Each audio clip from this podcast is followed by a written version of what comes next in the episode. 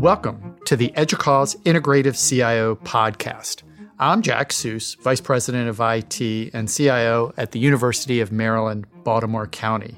And I'm Cynthia Golden, Associate Provost and Executive Director of the University Center for Teaching and Learning at the University of Pittsburgh. Each episode, we welcome a guest from in or around higher education technology as we talk about repositioning or reinforcing the role of IT leadership as an integral strategic partner in support of the institutional mission. I'm thrilled that today's guest is Paige Francis. Producer Jerry Bain here with just a quick note that this interview was recorded while Paige Francis was Vice President and CIO at the University of Tulsa. She has since left that position. Thanks. Paige is CIO at the University of Tulsa and is one of the CIOs I most wanted to talk with. Hello, Paige. Well, hi. Thanks so much for having me. So, Paige, why don't we start with just letting you tell a little bit about yourself and what your journey has been to date?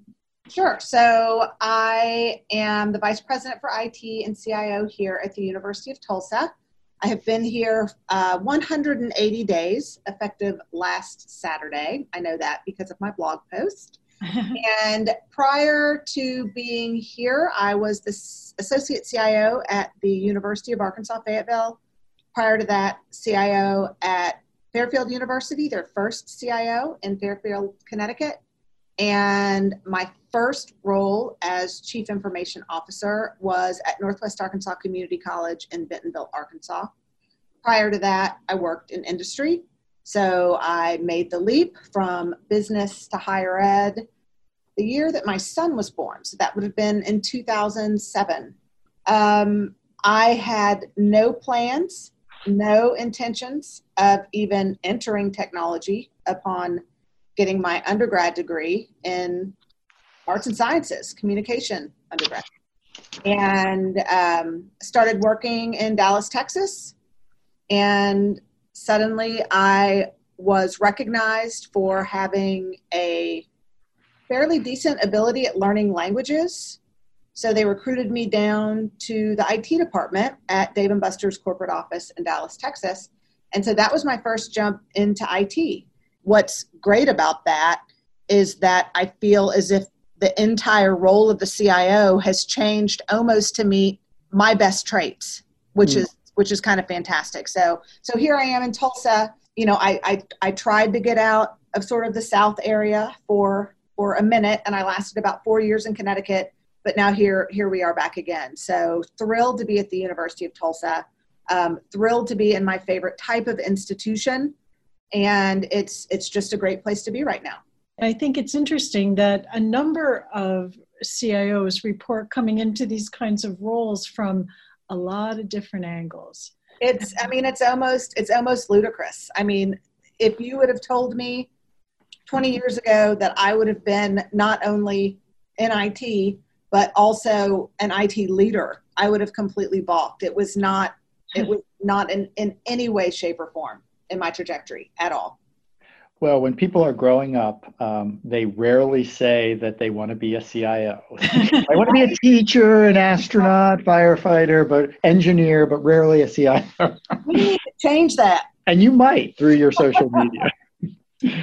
so that that leads me to a, uh, another question for you, Paige. Is you know, you are you're a CIO and you're a female leader in in a technical field in a STEM field and and you do serve as a role model for younger women in what has traditionally been a male dominated field. Um, so so what are some of the strategies that you've learned that that can help your women employees or and other women be successful or even achieve more prominent roles in their organizations? I don't think in many ways the issue is a lack of interest from women um, I think it's a lack of acceptance when they get into it, and it becomes a hassle. And you know, I'll just I'll just go in a different direction. Mm-hmm. Um, IT is not at all what I thought it was 20 years ago. IT is certainly wildly different year over year. What I try to do is paint a realistic picture of what IT is acknowledge the fact that you're going to come across some bias in our field.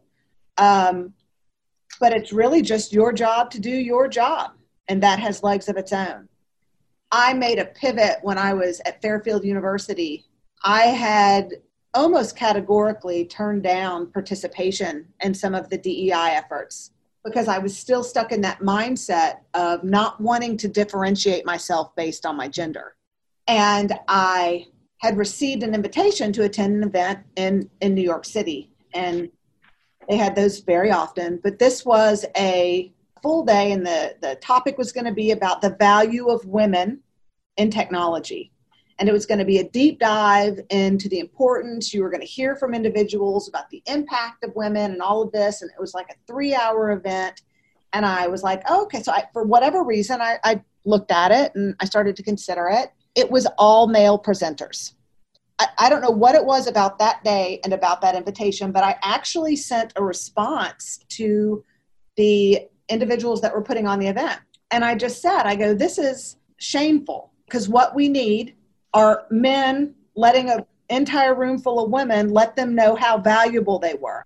But this was an opportunity for women to be on a stage modeling for women about their impact that they would have in technology. Well, within two days, that entire team was sitting around my conference table in at Fairfield University, and they were explaining what their intention was, and they acknowledged the fact that they missed the mark. But that lit a fire in me and made me aware of the fact of I am in this elevated leadership position. How dare I not use this position to support and further others that might not have an easy of a road as I did getting into IT or into IT leadership. There is so much opportunity in IT that I really want to share, share the wealth with my gender and encourage them to give IT a second chance because it doesn't matter whether you go into HR information systems, you look at those starting salaries for HRIS versus HR, and it's easily a $15,000 gap. You've just made a really wonderful point about how there is room in IT for people from multiple backgrounds. In my career, we've hired a lot of students in, in IT departments who have gone on to IT jobs when that wasn't what they were studying at all in school, but they saw the opportunity, you know, from what they learned from us and, you know, moved on in, into a career in IT. But but I think you make a fantastic point. I mean, I think if there's anything to be said about IT, if you enter sort of a thriving department and you embrace what's thrown at you and you're open to learn new things, you will have incremental success fairly rapidly. I think IT is the one field where you can really define your own future how fast you want to go, how slow you want to go, how much time you want to spend at this, how much money you want to make. It's up to where you want to go. You get to define it. You just have to apply yourself. And I've not seen this in any industry beyond IT. I agree with you. And I think that what you describe um, it really is an important element of, of the fact that we have so many skills that we need and that we can bring to the table that uh, it's open to almost anyone in any major. And, and sort of thinking about you, I, I've always thought of your superpower as you have many, but one of them is really your communication ability. And I've looked at some of your blogs and sort of follow your writing style, and you really connect well with the reader. And and I wonder that idea of communication as a sort of key element. How have you brought that in, and how has that evolved? Both with you professionally, but also as you've been a CIO or associate CIO, because that's such an essential skill now in trying to think about how CIOs can be effective. And I often think that we don't spend enough time on it. Just we make the assumption that everyone can communicate, when in fact, there's techniques and ideas you need to be leveraging. Can you talk about that a little bit? Sure. So, my undergrad's in communication, so it's just one of my favorite things of course, I started in IT before really social media. So I, I didn't really have that place or that outlet. the audacity of me applying that first time for the CIO role at Northwest Arkansas Community College, I did it almost as a direct result of how I was received differently by executive leadership based on my communication style. The only way that that happens is through effective and persistent communication. And it's not one and done because that's worse. What I recognized pretty quickly is that I would sit in a room where maybe previous IT leadership had sat before, and I was asked to stay for meetings at times where they were asked to leave. And it's because people wanted to hear how technology might be able to help them. And I explained it in a way that they understood. If I let an acronym slip out, I am immediately apologizing for it because it's not who I am.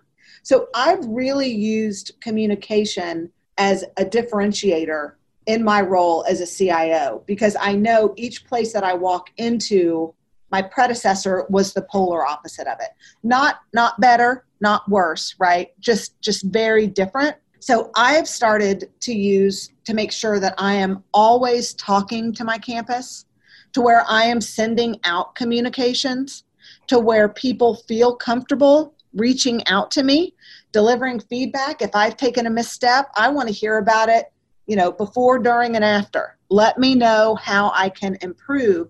And that's not typical for an IT leader.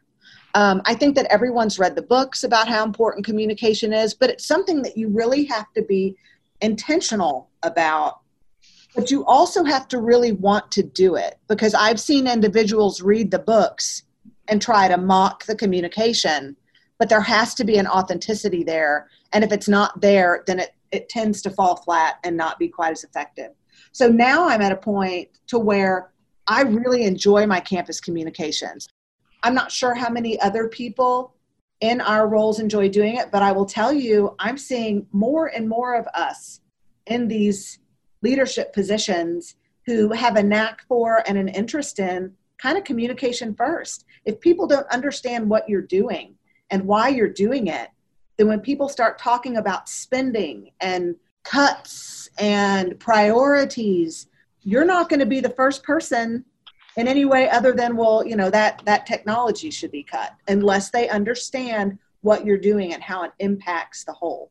You know paige i think you're right on that. And in my experience if you can explain something to someone they might not like it. They might not like the end result but they need to understand why it's happening. And that's why the point you made about communication being a, a differentiator, especially for senior leaders, um, it is really a good one. I think that's something that our listeners who might be aspiring to more senior roles might be thinking about. And look at other leadership, whether it's in you know a university or whether it's in a business. These are areas like finance. I mean, look at a provost. These are academics. Mm-hmm. A president is probably, you know, an academic. We've got accounting people, we've got athletics, alumni and university relations doesn't count because, of course, they're great at communications. But if our peers are executive leadership, you very well might be the best communicator in the room. And that's a big value. So, Paige, you mentioned social media a couple of times, but you're really quite good at social media. I mean, the Huffington Post has labeled you as one of the top social CIOs. You use it effectively. I think that's a skill that is really one of the tenets for emerging CIOs is how to be leveraging this. Could you talk a little bit about how you think about this and how you might think about what are some pitfalls or concerns, if any, that you have related to uh, using social media? I can remember back when I was at the community college, I was fairly active on our Facebook IT page. And I can remember there was a time to where I was actually concerned about the possibility of someone running metrics and seeing that I had visited Facebook every day. And I just can't even imagine how foreign of a thought that is right now since social media is a part of just about everything that we do, right? I mean, it's more legit sometimes. Like, I will often trust Twitter before I trust the news or sometimes, or if not all times, I get my news from Twitter. I know my areas of strength and I know my areas of weakness. And I don't know everything about everything. So I get an enormous amount of value out of the EDUCAUSE CIO listserv. I mean, I use it probably to a point that I should be blocked. For me, social media is the easiest way for me to do that. In order to do that, you have to be feel comfortable with the fact that you're not always going to get positive feedback. Thankfully, I literally don't have an ego, and if anything, I err on the side of self-deprecation for everything. So anytime anyone has feedback, I'm open for it. But typically, when I want to bounce an idea off somebody, I rely on these networks, these social networks. It's a comfort zone for me now, you know, but there are efforts out there like the, the, the CIO chat is a tiny group of maybe a hundred of us. I'm not even sure if it's that many of us, but we meet every Thursday online. And for an hour, we talk about a topic. And I learn things. Like, I feel like sometimes when you reach a leadership level, that you stop hearing new things that you spend so much time listening to your team report up to you and decide what the next steps are going to be technologically where you're at that you stop learning new things. I use social media to connect with people that i consider t- to be thought leaders. I learn things and accidentally along the way i think that i've been identified as a thought leader just because i'm present and i'm there. For someone who is starting in IT and wanting to move up, I think building your social media, building your brand is a smart thing to do. Find these interactions where you can meet every week and just join a conversation and get known that way. I think it helps people get to know you and it helps you have sort of a litmus test on what you want your next steps to be. And you can also hook up with some great people, mentors, getting advice, getting support, and advocates. I mean, there's four people that, you know, when I first started here, I wanted a copy of a strategic plan, and I reached out to four people, all of whom you know that are, you know, well known among EDUCAUSE, and I just sent them a message, hey, has anybody got one of these? And they sent it to me like that day. So there's there's a definite power in leveraging all of these free tools that you have, and social media is just one of them. And I think that building your brand, when you're thinking that you might want to move into IT leadership, I think that some of these social media outlets are the perfect place to do it.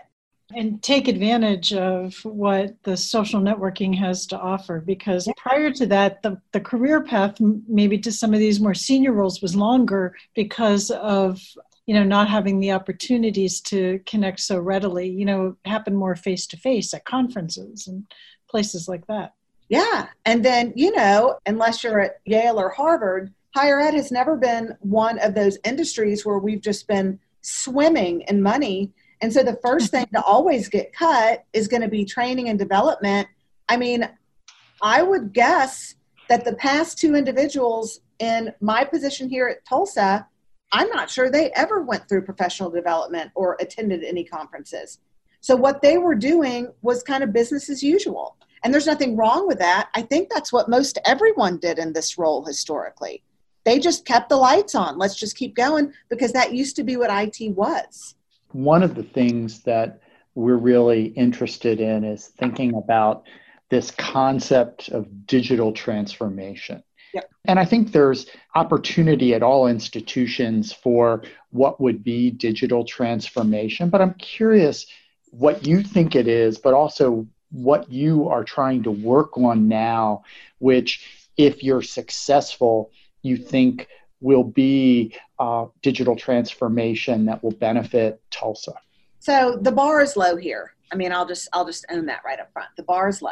This is a traditional, highly thought of, selective uh, liberal arts private institution in Oklahoma, and my vision for TU is that prospective student coming to campus with their parent. If the parent is like me, they don't necessarily want to do maybe all the tours and be hassled. Like when I walk into a store, I don't want anyone talking to me. Just let me shop. If I need you, I'll ask. And I want these individuals to come to campus and I want them to have an app on their phone or something similar so that when they come on campus, they're identified, right? Like we see them somewhere, but moreover, they get a welcome message welcome to our campus. They can go on a campus tour as they walk by McFarlin Library. They'll get a little spiel on that. We preload an account with $10, $15 as they start walking by the student union. Why don't you pop in and get a bagel and a coffee, sit down, enjoy the atmosphere? As they walk and look at the dorms, they walk up to a door of a particular dorm and the doors unlock or open based on who they are. It identifies who they are. And they're able just to have a sense of connectedness with a campus, which also doubles down on a feeling of security that this parent might have thinking, okay, my child's going to be safe here. That's my vision for TU. If you imagine the exact opposite of that, that's where we are right now. And this is from all all of our systems, our core systems out. Like if we wanted to implement some of these changes, we couldn't because our network is set up to block it our devices at the registers and card readers are out of date and won't support some of these ID features. You can't use your mobile device to buy a coffee in the union. I mean, just everything is set up in a way that I feel sometimes like I opened a time capsule from 20 years ago and here we are. That is my end state. And there's 7,000 different steps between here and there but we've already started to embark on it. And we're going to start in the areas where we need to start. We're not going to try to really skip steps. We're going to do things in a very thoughtful deliberate way at a rapid pace. So that's going to be for me the tangible of what our digital transformation will look like here at tu no, have you shared that story and that vision with some of your colleagues outside of IT, and does it resonate with it, them? And yes. is helping you think about, you know, as you say, the the seven thousand steps that you're going to need to take? Yeah, and I've said it, and we've done conference calls with people across campus We've already completed one or two of our open forums. We have five more scheduled over the next two months here on campus to get feedback. But I've shared that exact story of here's my vision because I feel as if for this environment, it absolutely resonates because it's so opposite from where we are now. And it's really geared towards that prospective parent and prospective student experience, which historically has not been a number one priority for IT on this campus. Every step we're taking with ERP upgrades, every step we're taking with devices and Office 365, all of this, it's to support that digital experience for the prospective parent and student. And we had on the call one of the individuals from our admissions office, one of our leaders from the admissions area, and she was like, I'm teary. I never expected to ever hear a story like that out of IT. And that's why I say the bar is low, right? Because that story does not give anyone chills, but it's just really using the communication, making sure that people understand, and tying in digital transformation to a real impact mm-hmm. and how that could feel to a prospective parent and a student. That is how we should all be communicating.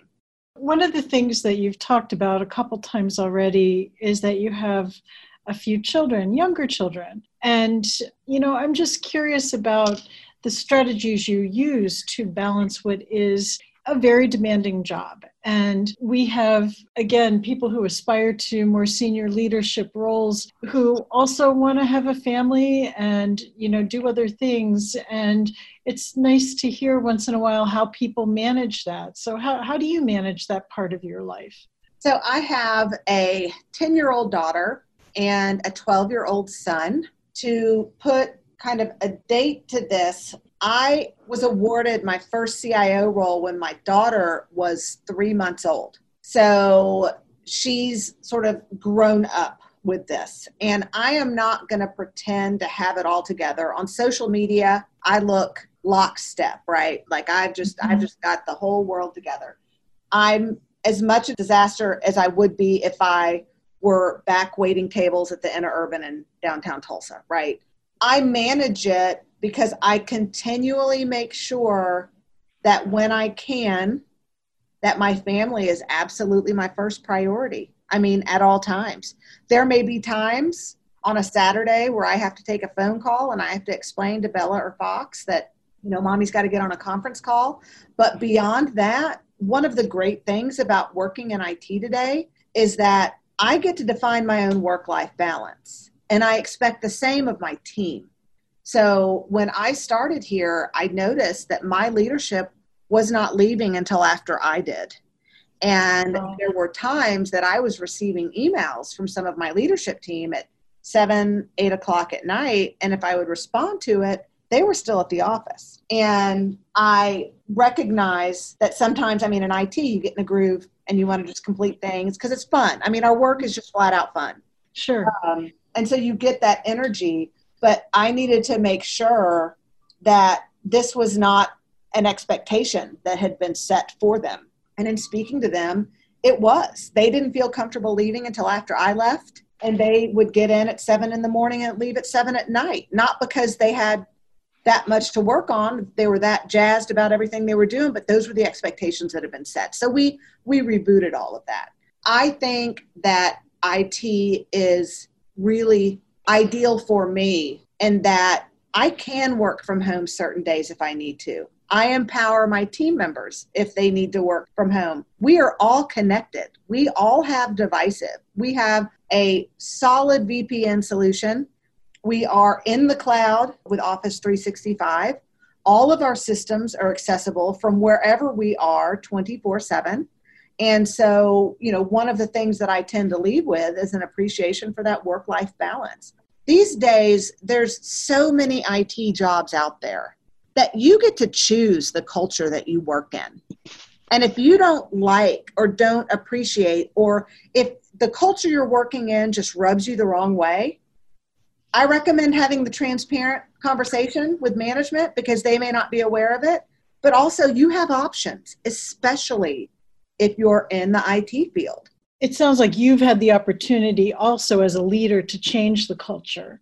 It was a value that really was drilled into me at Fairfield, and it's just this idea of supporting the whole person. I don't want someone that has a family at home to only be focusing on their job. I mean, at the end of the day, it's your family that you're going to want to have memories with. That's and so, you know, I really encourage my team to put family first. I certainly put family first, and I lead with that and I think that IT is the perfect environment for that. You know, the idea of modeling that behavior and making it explicit is just so important. And so um, I think that's going to be a great takeaway from this. I have another question that, uh, as our podcast is thinking about the integrative CIO, we've seen this marker show up uh, on the last two top 10 issues uh, that EDUCAUSE has done. What does being an integrative CIO mean to you, and how are you trying to sort of be one? So, for me, you know, I think that these days, if you're working in a community environment, that you're not going to be successful from an IT perspective if you're not more integrative.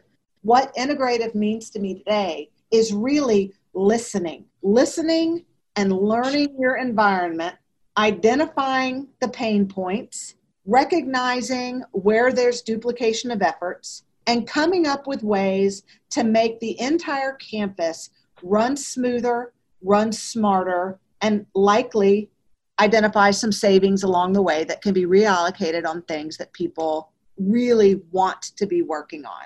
And you can't do that without rolling up your sleeves and getting to learn your campus what I'm seeing right now, I can remember seeing on some of our CIO chats, and even, I mean, quite often, I think on the on the CIO listserv, at least a while ago, was this conversation about having a seat at the table, right? How important it is for the CIO to have that seat at the table. And what I always responded with was, well, the biggest mistake that you could ever make would be just using that seat at the, at the table as a chair, which is hmm. really what so many people that's all they're wanting. They're just wanting to sit there and bask in the limelight of sitting two seats down from the president of the institution or you know chancellor. That is a terrible misstep. Find someone else to do it if you're going to do that. The value of sitting at that table is being able to say, I'd like to do this, which is a real hold my beer type of leadership move to really solve a problem. And without a blink of an eye, the provost or the executive vice president or the president saying, do it, right? And I think that that is what in the end result of being that integrative leader when you are recognized as a business partner who's effective and can actually make change in a great way, manage it, and they can trust you with that. So that's the output. Integrative is just digging in, learning the business, and becoming just a persistent piece of their everyday puzzle and providing that value. I, I love that quote at the end mm-hmm. when you get a seat at the table, just don't sit in the chair. yeah. I mean, I've just seen so many people do that, and it's like, good Lord, what a wasted effort until you realize that was their goal all along. It's been really fun to talk to you, Paige. Thanks for listening today.